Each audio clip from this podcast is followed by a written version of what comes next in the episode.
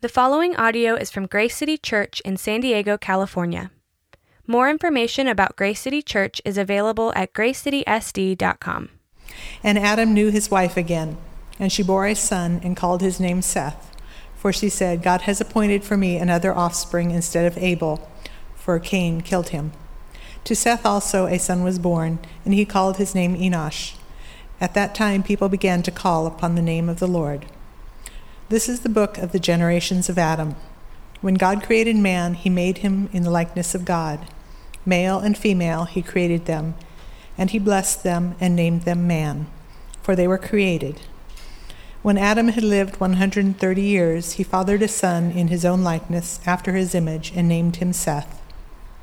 The days of Adam after he fathered Seth were 800 years, and he had other sons and daughters.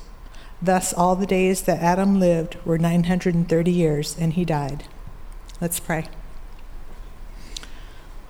Lord, this is your word, your spoken word to us, that you have given to us to behold you, to understand you, to lay hold of the promises that you have for us.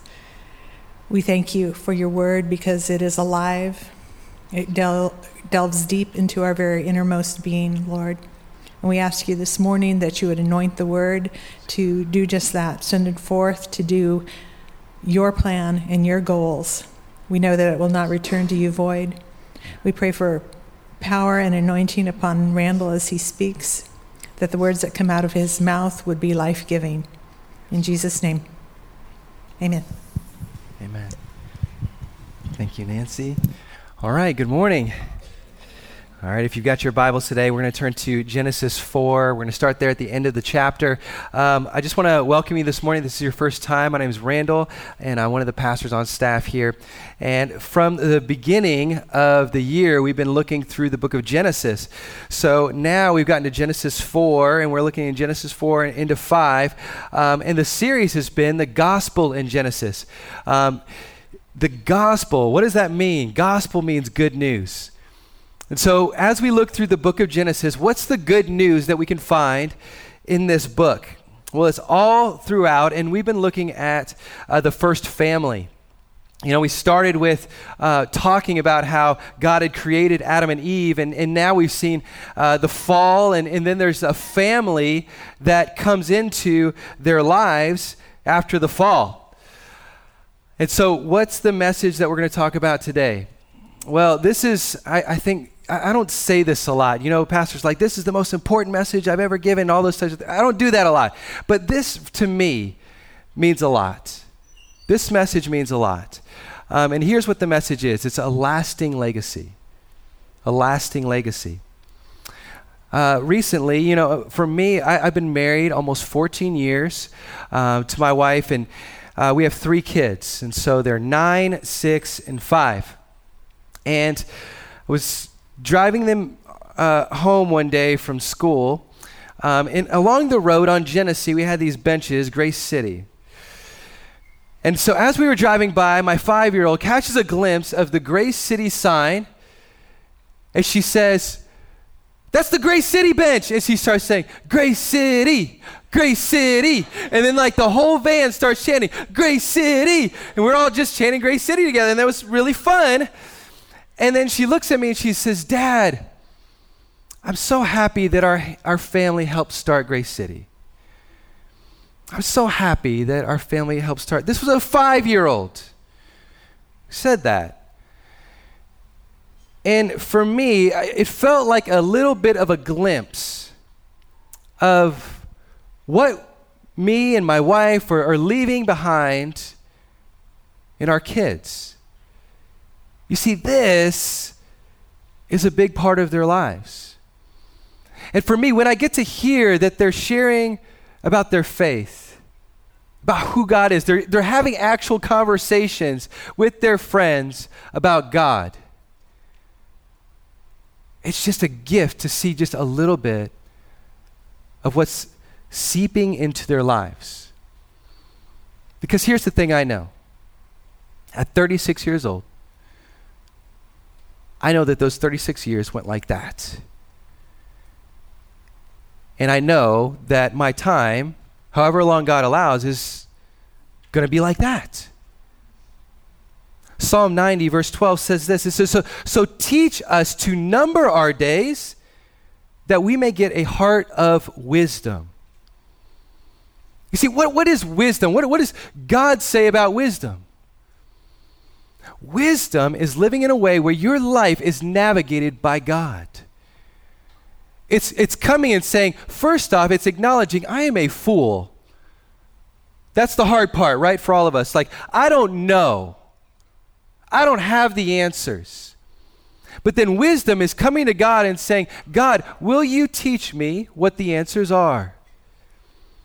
To number our days. To say, you know what, I don't have forever. And so help me to live whatever you allow, God, well. That's wisdom. You see, we all must come to a point where we look over our lives and, and say, what is it that's going to last? What's going to last? In his biography of Apple founder and architect Steve Jobs, Walter Isaacson gives a glimpse into Jobs' thinking as he contemplated death. Here's what Isaacson writes. He says he talked about his experiences in India almost four decades earlier, his study of Buddhism, and his views on reincarnation and spiritual transcend- transcendence. He says, I'm about 50 50 on believing in God.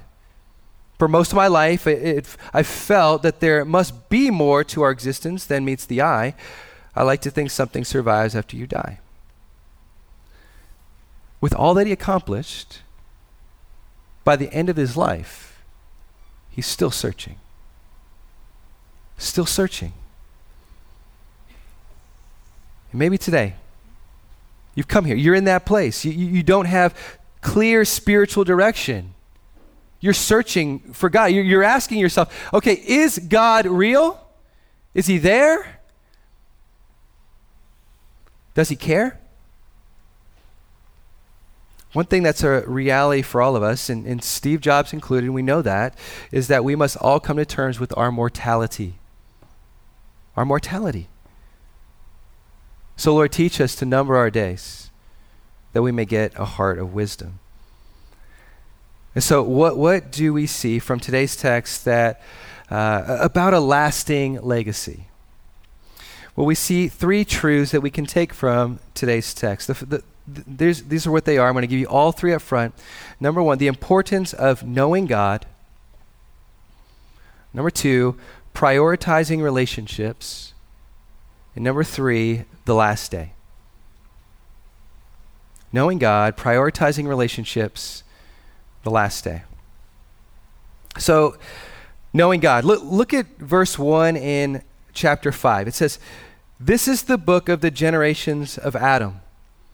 When God created man, he made him in the likeness of God. So there's this shift, there's this transition. Some commentators look at this and they say, okay, this must be a, a place where someone had written something and then it was like placed here we don't know. Like, it, it's just a history. It just kind of just compounded right in there. Why did God put that there? Why does it read like that? Well, it's taking us back to Adam's beginning, to his birth, to when life started for Adam. And it begins with God. Right? We've been looking at, at the creation story and God from the very beginning creating Adam and Eve. And so when we look back at Adam's story, it starts with God. It says first, this is the book of the generations of, of Adam. You want to know what Adam's story is? Here's what it says it says, this he was made in the image of God. See, to truly understand human history, ourselves, we must look back to the beginning, right? For many of us, we, we, we take those DNA tests, we send them in because we want to know our family lineage, we want to know where we came from. And so, when it takes us back to Adam's story, it says that Adam's story begins with God This is his lineage, and this is the lineage of humanity. God was at the start. Whether we believe it or not today, human history begins with God and it ends with God. All the way in the back, the last book of the Bible, Revelation uh, 22, verse 13. Here's what it says it says, God speaking, I am the Alpha and the Omega, the first and the last, the beginning and the end.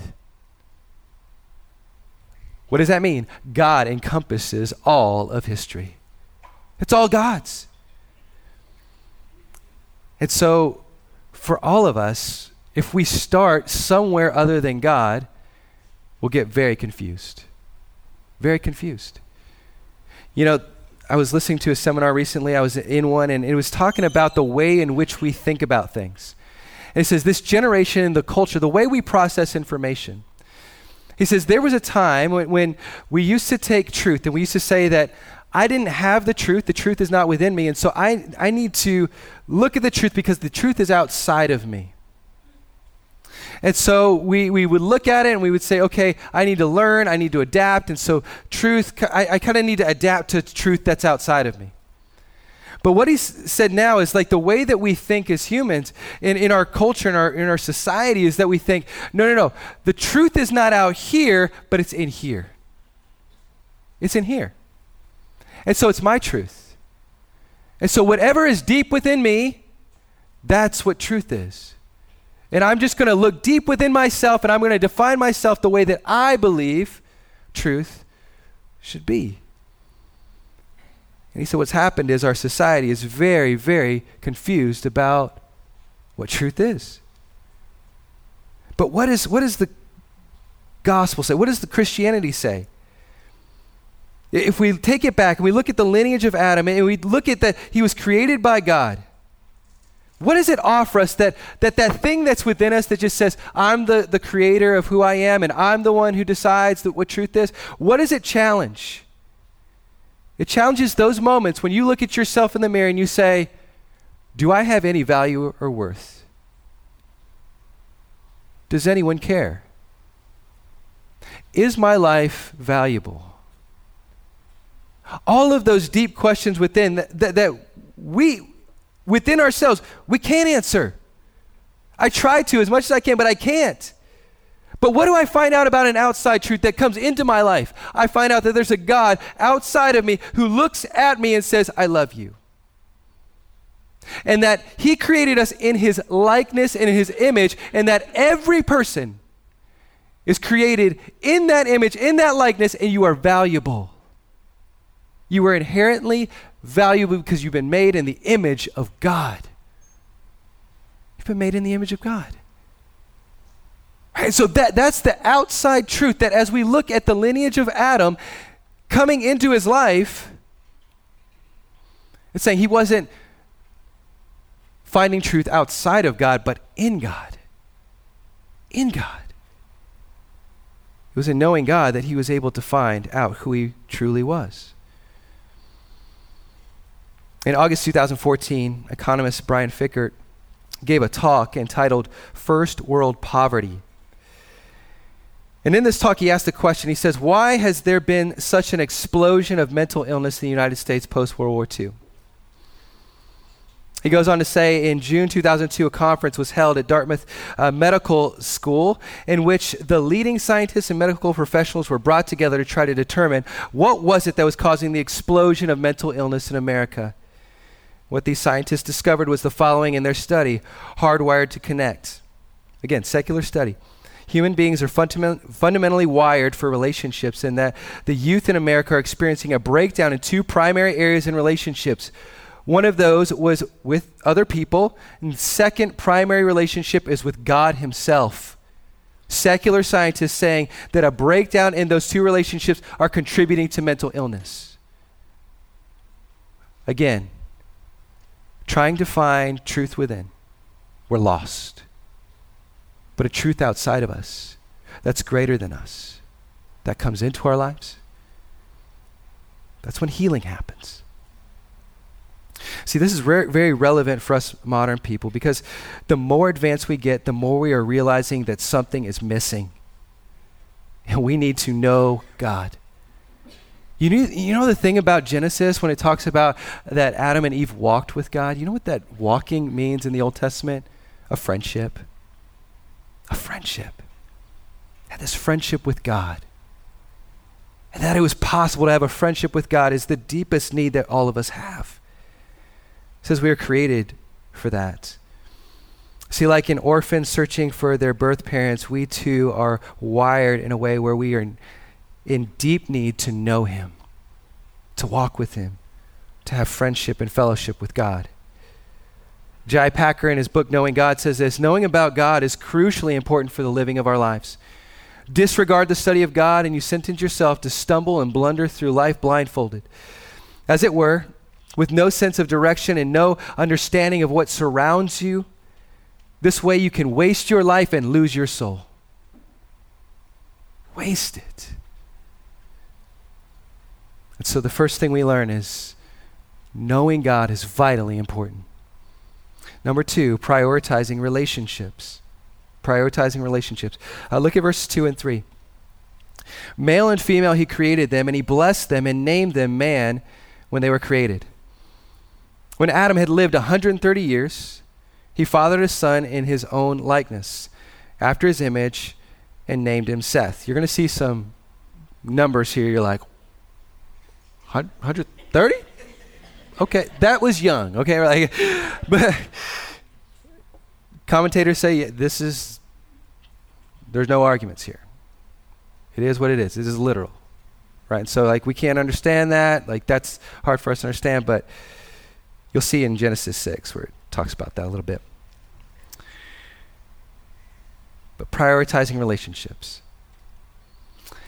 So what we learned so far in Genesis is that we are made for relationship with God and for relationship with others.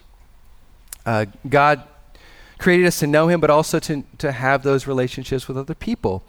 Um, Genesis 2:18 it said, "It is not good for man or that man should be alone. I will make him a helper fit for him." And so we talked about this this relationship dynamic uh, that God creates here. Um, and, and, for us, you know, we, we step back and we talked about this a couple of weeks ago, but this is not only romantic relationship. It, it doesn't say that, you know, it is not good for man to be single, right? Like we talked about that. Like, it's okay. Like, if you're single today, it's, it's okay. But our society doesn't say that. Right? Just kind of presses it on you like you have to have this romantic relationship. We worship romantic relationships, not in the Bible.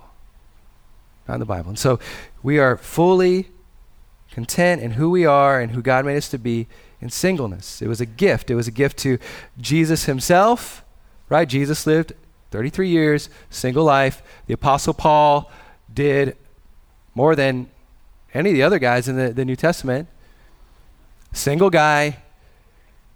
But here's the thing the Apostle Paul himself, he writes about marriage and he says you can see Jesus all through marriage. He loved marriage. But he said you don't have to. And so it was a great gift to be single, but also to be married. And so, the way God creates marriage, it happens in Genesis 2, and it, it's really shocking. Right? Because, the, it, like, we don't get it, but, like, the buildup was this it's like, okay, God says, I'm going to create man. And then what happens is God creates somebody with the text, like opposite him. Like, if God was going to create, he would just Maybe he just makes somebody just like Adam. But he doesn't. He makes him someone like opposite him to have relationship with.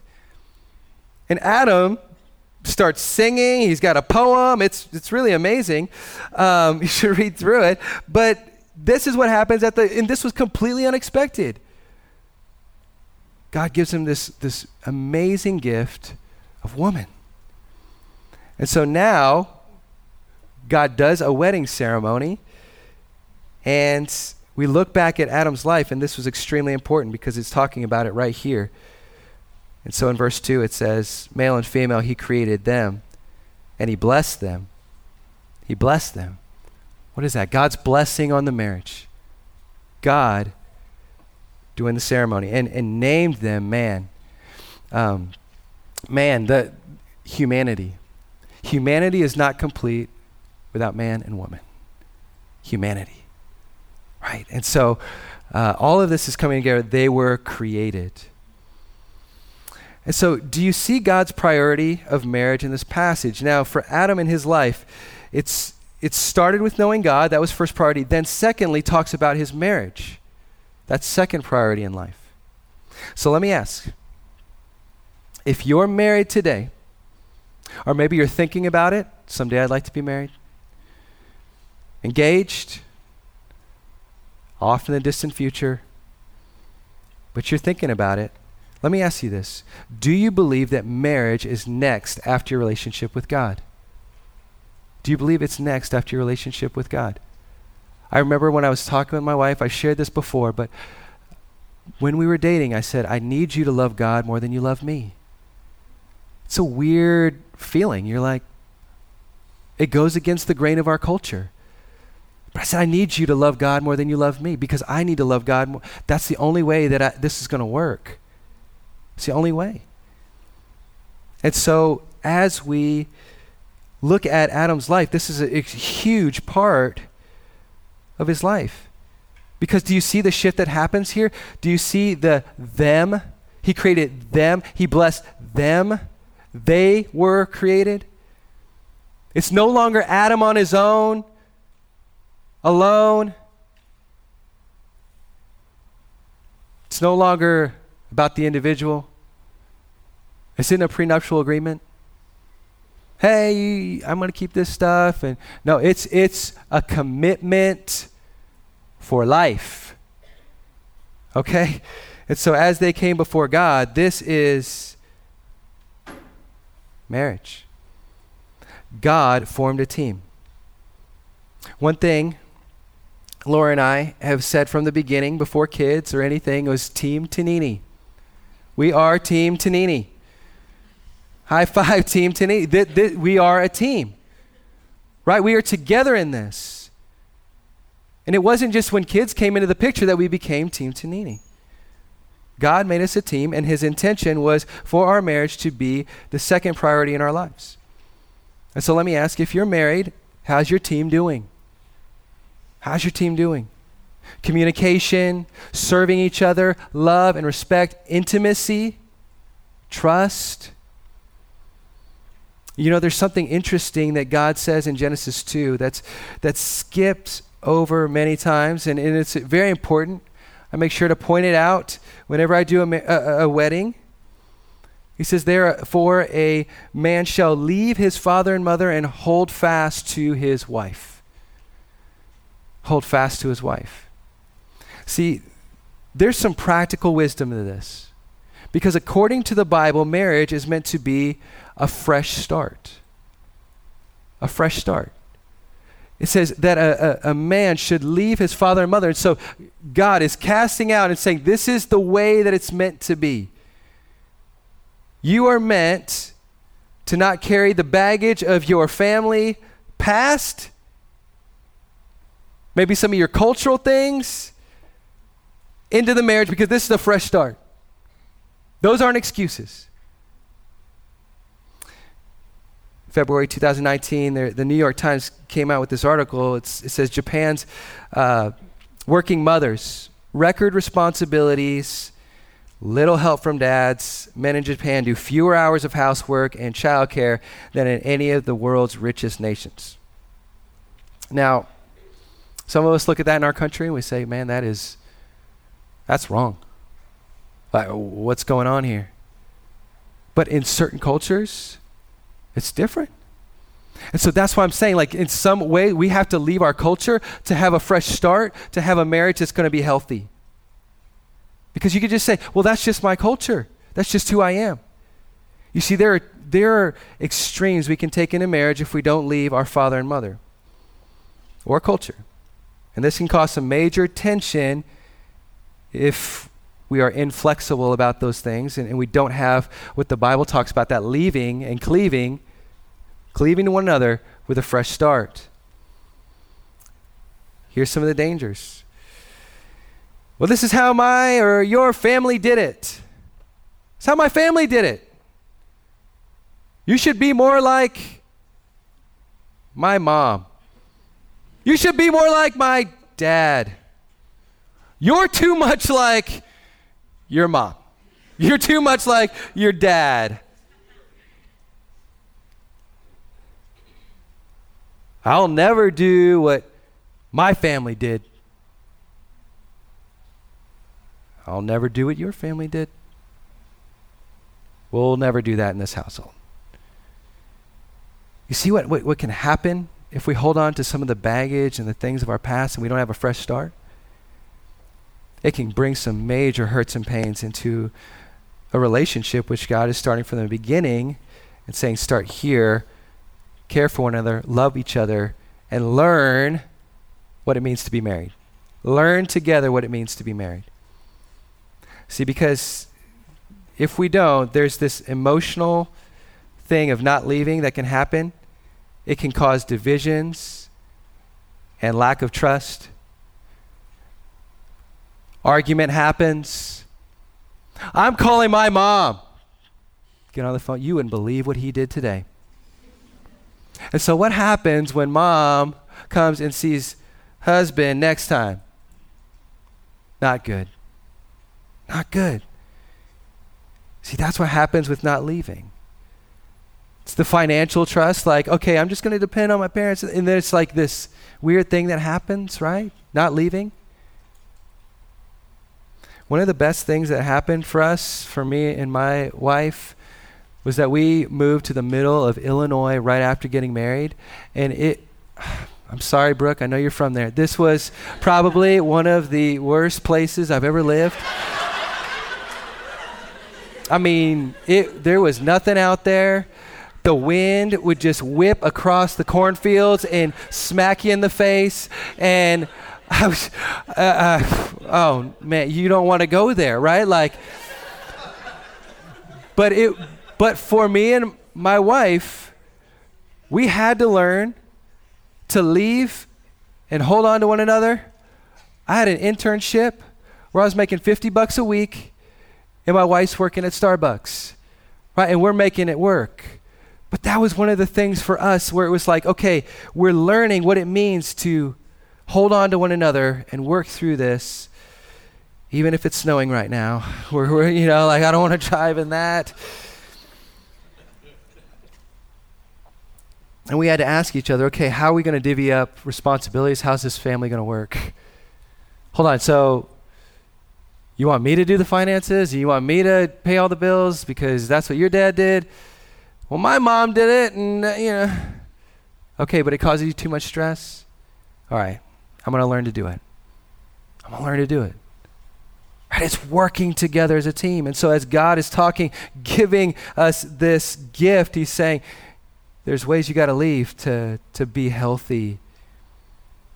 And now look at verse 3. When Adam had lived 130 years, he fathered a son in his own likeness after his image and named him Seth. Lastly, we see the order of children in our lives. Right? And so, again, this is super important. In 2011, Linda and Charlie uh, Bloom wrote an article in Psychology Today entitled, Who Comes First, the Kids or the Marriage? And here's what they said Making your kids the centerpiece of your lives may seem like a good idea, but generally it's not when one or both partners make their children's happiness a higher priority than the health of their marriage, they run the risk of neglecting the needs of the marriage and in doing so fostering feelings of resentment, neglect, resignation and alienation in themselves and or each other. Now you might say, "Yeah, yeah, yeah, I get that, but that's that's pop psychology." Come on, Randall, like that's pop psychology, but do, do you know what came before pop psychology? God's word. God's word. And God had already said this long before pop psychology did. And this only confirms the order we see in today's text and throughout the Bible. Right, throughout the Bible. And so finally, the third, the last day. The last day. Uh, verses 4 through 5. The days of Adam after he fathered Seth were 800 years, and he had other sons and daughters. Thus, all the days that Adam lived were 930 years, and he died. your eyes probably fo- focused on the 930 years, right? it's like, what? But what about the part where it says he died? He died. You see, we live in a culture where we are just enamored by the first day. We are enamored with it. That, that first day, the, the wedding day, it's going to be big. We're not going to have any money, but it's going to be huge. It's going to be awesome. It's going to be great. Enamored with that first day. Kids, right? They're born. First day, I mean, that, that, that'll shock you. It will change things for you.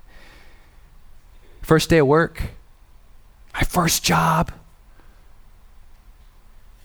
Friendships, I mean, you know, those friendships that pop up on Facebook. Like, you became friends with this person three years ago. Oh, cool. Like, let me share that real quick. You know, like, first day on Facebook. We're actually friends like 20 years before that. You know, first day is church, church. First day you go to church. But here's my question what about the last day?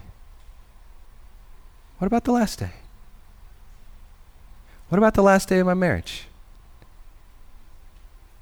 Because my hope is that it's going to be my wife holding my hand as I'm ushered into eternity, or the other way around, or maybe we're together. But that's what I think about the last day. We get so hyped up about that first day. When, I got married, I was 22 years old. What about the last day? Right? My kids, what's their last day going to be like? Work? Right? Like, you're going to have jobs that just kind of come and go, but what, what's the last day like? Do we leave well? Or do we just burn bridges in relationships? The last day. The friendships, church. Right? Like we just live in this culture which is like jump here, there, wherever. Like, man, we're writing this narrative everywhere. And James 4 13 through 17 says, Come now. You say today or tomorrow, we'll go uh, into such and, and a such town and spend a year there and trade and make a profit. I mean, that's our culture, that's our society. We're so mobile that you do not know what tomorrow will bring. What is your life? You are a mist. It appears for a little time and then vanishes. Vanishes. Instead, you ought to say, "If the Lord wills, we will live and do this or that." What lasted for Adam's life? What's mentioned in the previous verses in Genesis 4 25 through 26. And Adam knew his wife again. And she bore a son and called his name Seth. For she said, God has appointed for me another offspring instead of Abel, for Cain killed him. To Seth also a son was born, and he called his name Enosh. At that time, people began to call upon the name of the Lord. People began to call on the name of the Lord. See, what's the legacy? What, what's being left behind? There's this knowledge of knowing that it's our lives are to call on the name of the Lord. See, what's the tombstone?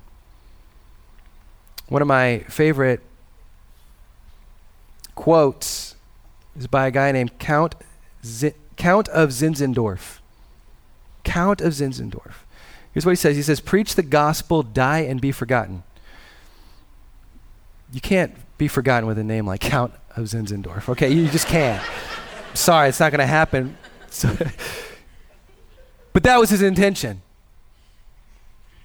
Right? It's just to like tell people the good news of who God is. To die, in his words, to be forgotten. Why? Because you want to leave something that's bigger than yourself behind. The last days. And so, just some takeaways really quickly. How does knowing God transform your life and legacy? Number one, it reorients. You know, this, this past week I saw a friend shared an article in the New York New York Post entitled Going to Church is America's Key to Long and Happy Lives by Tim Carney.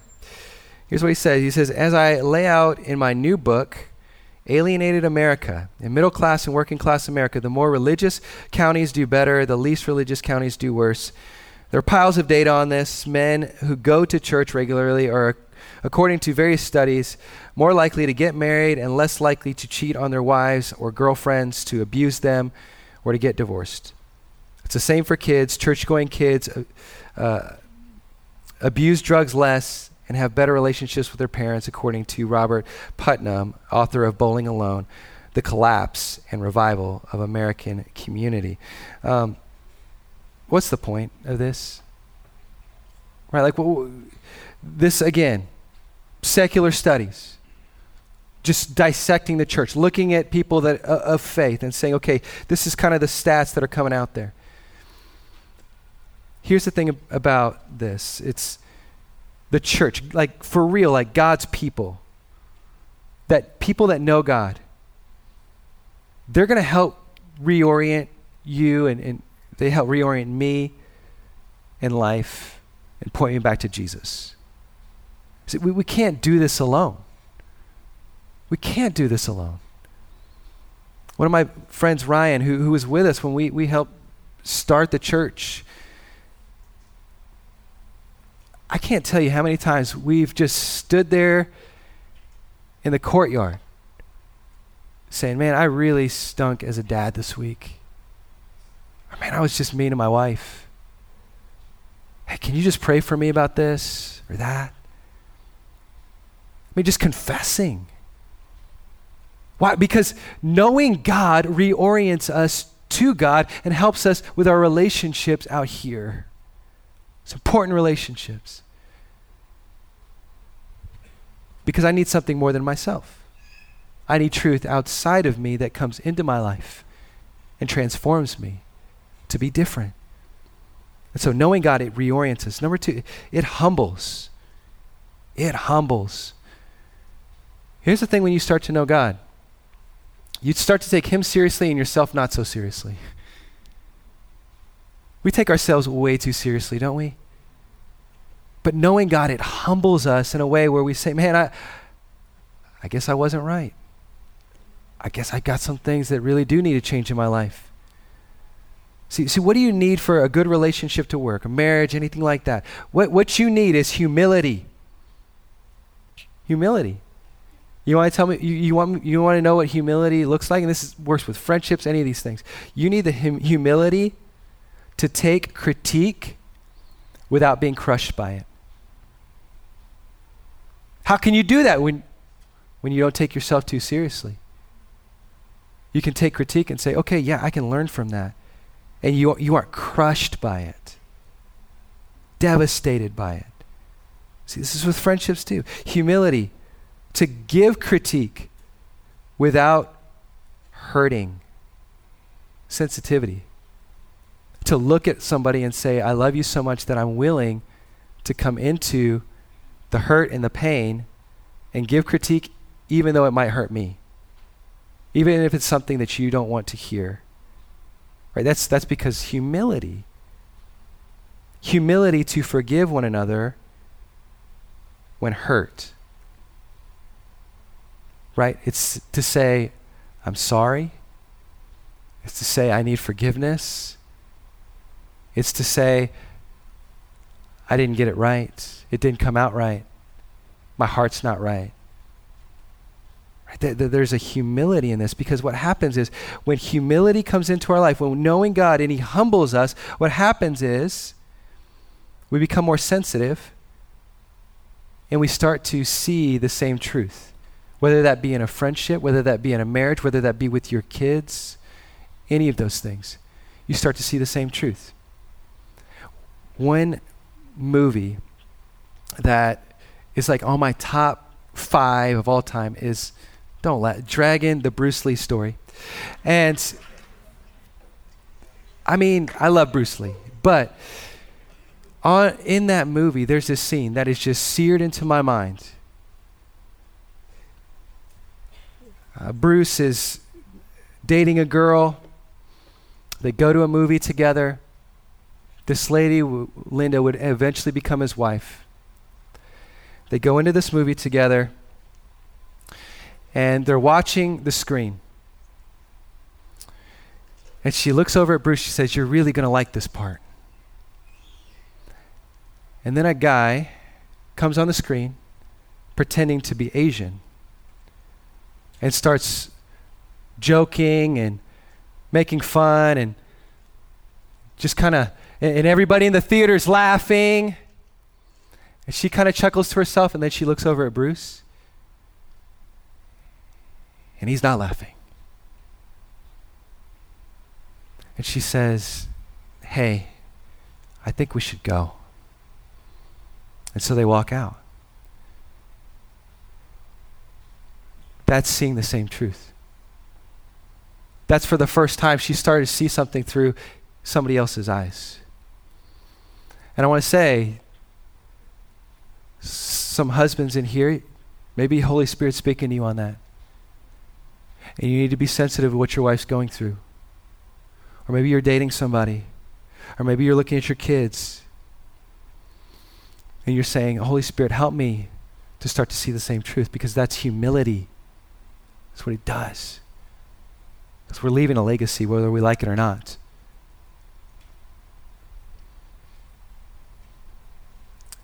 Lastly, it redefines. Redefines who I am. I don't have to wonder anymore if I'm loved, if I'm cared for, if I'm valuable.